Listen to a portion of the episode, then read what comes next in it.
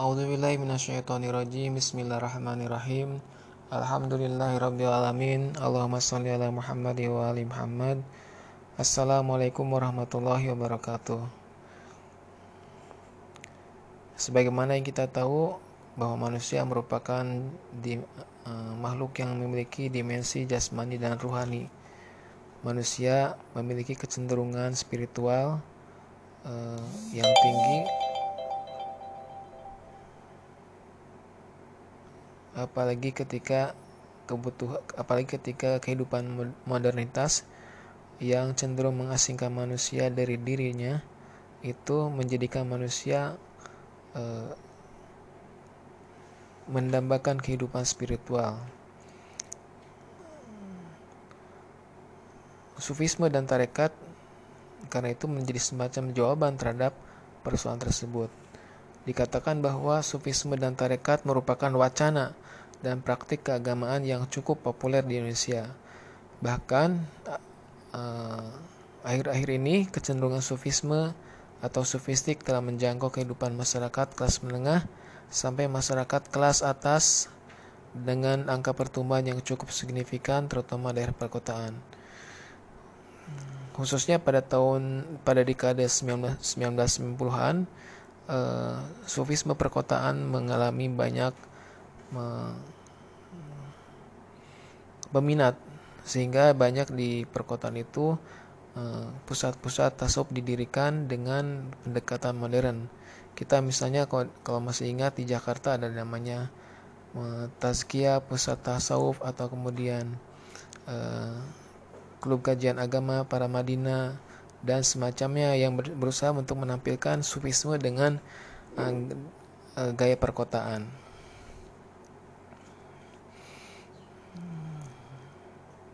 Nah, menguatnya gejala sufisme, sufistik yang terjadi pada semua lapisan masyarakat ini menunjukkan bahwa nilai-nilai yang terkandung dalam sufisme dan tarekat secara psikologis mampu membawa anak bangsa ini menuju masyarakat yang lebih bermartabat dan manusiawi, sehingga tarekat diharapkan dapat mengatasi sebagian persoalan hidup terutama dalam bidang moralitas.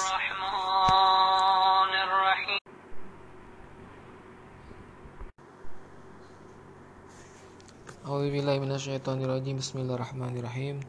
Alhamdulillahirrabbilalamin Allahumma salli ala Muhammad wa ali Muhammad. Assalamualaikum warahmatullahi wabarakatuh Pada sesi terakhir ini kita akan membicarakan tentang tarekat dan, dan hubungnya dengan tasawuf serta problem manusia modern. Sufisme dan tarekat merupakan wacana dan praktek keagamaan yang cukup populer di Indonesia. Bahkan akhir-akhir ini Eh, terutama pada periode 1990-an eh, kecenderungan sufisme telah menjangkau kehidupan masyarakat kelas menengah sampai masyarakat kelas atas dengan angka pertumbuhan yang cukup signifikan terutama di daerah perkotaan. Tampaknya gejala gaya hidup para sufistik mulai mendigandrungi sebagian orang yang selama ini dianggap berlawanan dengan kondisi dan dengan gaya hidup mereka di perkotaan. Gejala ini merupakan uh, sebentuk pemenuhan unsur spiritual yang memang belum juga terpenuhi oleh ibadah rutin. Kita bicara tentang tarekat dulu ya. Bahwa tarekat berasal dari kata Arab dari kata atork yang jamaknya aturuk yang merupakan isi mustarok. Dikatakan bahwa secara etimologi bahwa tork itu artinya jalan, tempat, lalu tempat lalu atau metode. Dalam Al-Quran terdapat banyak sebanyak 11 kata yang menggunakan kata ini dan berbagai bentuknya dengan perincian dua kata dalam bentuk torik, empat kata dalam bentuk torik, dan tiga kata dalam bentuk torikot dan dua kata dalam bentuk toroik. Ini sebagaimana diungkapkan dalam uh, Kamus Kontemporer Arab Indonesia karangan uh, Zubaidi Muhdor. Dalam wacana tasawuf istilah tarekat ini muncul sekitar pada abad ke-11 yang dipakai dengan pengertian jalan yang lurus yang dipakai oleh setiap calon sufi untuk mencapai tujuannya, yaitu berada sedekat mungkin dengan Allah atau dengan talin berada di hadiratnya tanpa dibatasi oleh dinding atau hijab. Sedangkan ikhtiar untuk menempuh jalan itu dinamakan suluk. Nah, orang yang bersuluk disebut dengan salik. Jadi dapat dikatakan bahwa kata tarekat itu berarti kebiasaan atau tradisi atau sunnat sejarah kehidupan sirot dan suatu organisasi jamaat. Menurut Abu Bakar Aceh, tarekat adalah petunjuk dalam melaksanakan suatu ibadah sesuai dengan ajaran ditentukan oleh Rasul, dikerjakan oleh para sahabat dan tabi'in yang turun-temurun sampai kepada guru-guru, sambung-nyambung dan rantai Sementara Harun Nasution mendefinisikan, mendefinisikan atau mengartikan tarekat sebagai jalan yang harus ditempuh oleh sufi dengan tujuan untuk berada sedekat mungkin dengan Allah. Ini dikatakan dalam Islam ditinjau dari berbagai aspeknya pada halaman 89.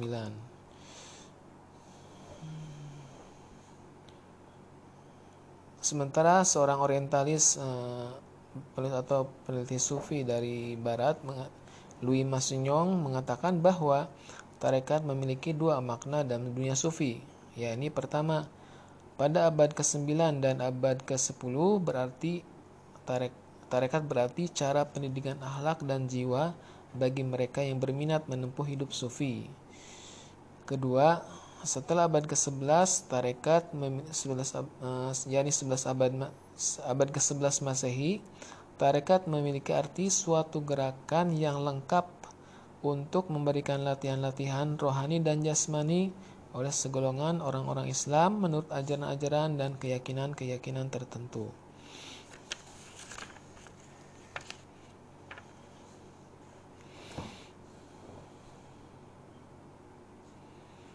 Nah, latar belakang munculnya tarekat ya ini merupakan uh, merupakan salah satu bagian dari ajaran tasawuf.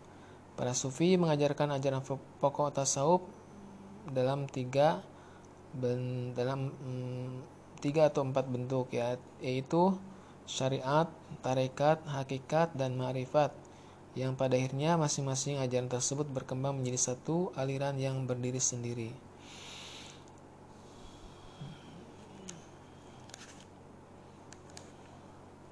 Kemudian uh,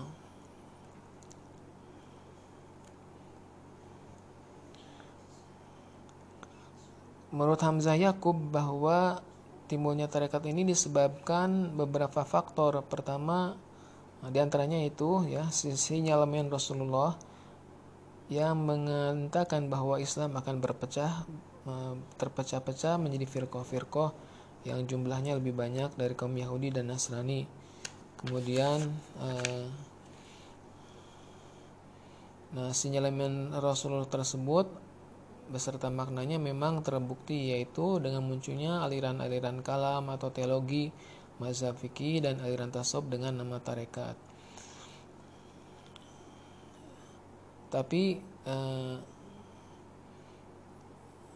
sebetulnya hadis ini kata penulis uh, kata, kata salah seorang penulis bahwa Hadis itu sebetulnya merupakan prediksi Rasul terhadap umat Islam yang membawa suatu ajaran dan membentuk persatuan serta kesatuan umat dengan ajaran yang dibawanya.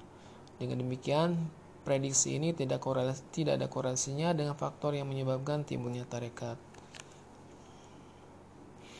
Bagaimanapun kata Azimar di Azra bahwa tidak dapat dikatakan bahwa tarekat berasal dari katakanlah agama Kristen, Buddha atau yang lainnya.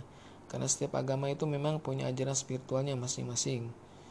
Hal ini disebut dengan uh, apa yang disebut dengan teologi perennial sebagaimana dikatakan oleh Sayyid Hussein Nasr. Nah, itu pengertian tarekat sebagai sebuah jalan spiritual. yakni sebuah jalan yang lebih kecil dari syariat karena sebagaimana kita tahu bahwa uh, Islam itu terdiri dari tiga bagian syariat, tarikat dan hakikat. Syariat merupakan ajaran lahiriah, sementara tarikat merupakan jalan kecil untuk mencapai Tuhan dan hakikat adalah tujuan yang ingin dicapai oleh para sufi.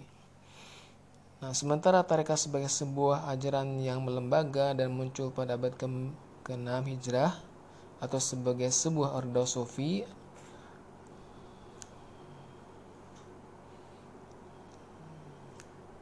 itu uh, ya itu berdiri atau melembaga uh, dan muncul pada abad ke-6 Hijrah.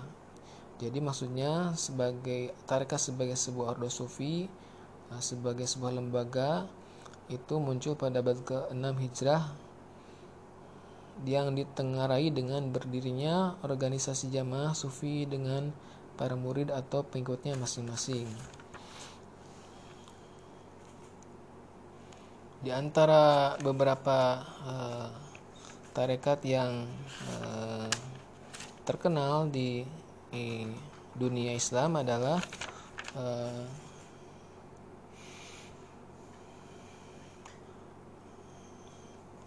Tarekat Qadariyah yang dipelopori oleh Abdul Qadir Jailani, Tarekat Sajiliyah yang dinisbahkan kepada uh, Nuruddin Ahmad Syajali dan Rifaiyah yang didirikan oleh Ahmad Ali Al-Rufai.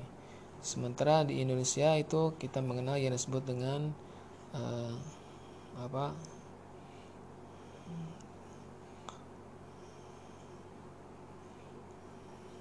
Tarekat seperti Rifaiyah terus uh, dan yang lainnya.